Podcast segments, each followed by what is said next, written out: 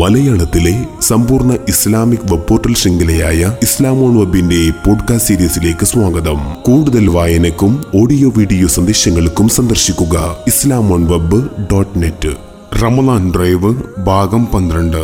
ഇഅത്തിക്കാഫ് ഹിറായിലെ ഇരുത്തത്തിന്റെ മറ്റൊരു രൂപം തന്നെയല്ലേ അത്. വിശുദ്ധ റമലാനിലെ ഏറെ പുണ്യകരമായ വിശേഷ കർമ്മങ്ങളിൽപ്പെട്ടതാണ് എത്തിക്കാഫ്. നോമ്പുള്ളപ്പോൾ മാത്രമേ എത്തിക്കാഫ് ഇരിക്കാവൂ എന്ന് അഭിപ്രായപ്പെട്ട പണ്ഡിതർ വരെയുണ്ട്.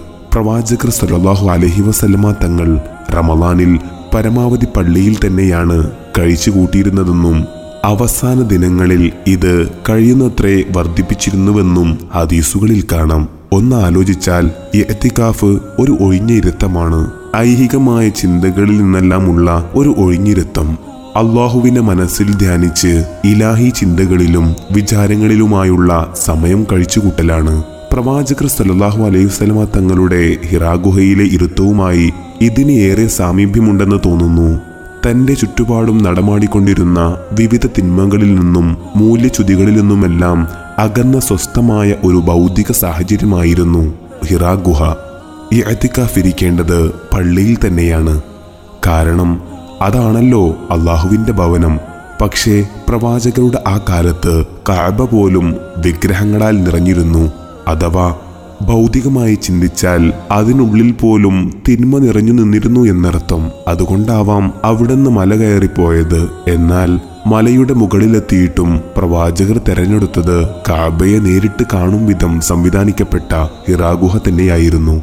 അഥവാ മനസ്സും കണ്ണും അപ്പോഴും അള്ളാഹുവിന്റെ ഭവനത്തിലായിരുന്നു എന്നർത്ഥം. ഒരർത്ഥത്തിൽ സാധ്യമായത്ര കഅബയിൽ തന്നെയായിരുന്നു ആ ഇരുത്തം എന്ന് വായിക്കാം. ഇത്തരം ഒഴിഞ്ഞിരുത്തങ്ങളാണ് മനുഷ്യനെ അള്ളാഹുമായി അടുപ്പിക്കുന്നത്. ലൗകിക ചിന്തകളേശാതെ അള്ളാഹുവിനെ മാത്രം നിന്നച്ചിരിക്കുന്ന ചില നിമിഷങ്ങളെങ്കിലും വിശ്വാസിയുടെ ജീവിതത്തിൽ ഉണ്ടാവേണ്ടിയിരിക്കുന്നു. തനിക്ക് ഇത്രമേൽ അനുഗ്രഹങ്ങൾ ചെയ്തു തന്ന രക്ഷിതാവിനെ മനസ്സറിഞ്ഞ് സമീപിക്കാനും ചെയ്തുപോയ തെറ്റുകൾ ഏറ്റുപറഞ്ഞ് പാശ്ചാത്തപിക്കാനും ഏറ്റവും പറ്റിയ സ്ഥലം അള്ളാഹുവിന്റെ വീട് തന്നെ. അത് രാത്രിയുടെ നിശബ്ദയാമങ്ങളിലാവുമ്പോൾ അതിന് ഒന്നുകൂടി ആഴവും അർത്ഥവും വർദ്ധിക്കും.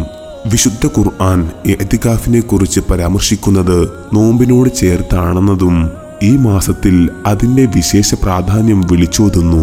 ബാക്കിയുള്ള ദിനങ്ങളിൽ ഇത് പൂർവോപരി നിർവഹിക്കാൻ നമുക്കാവട്ടെ. നാഥൻ അനുഗ്രഹിക്കട്ടെ.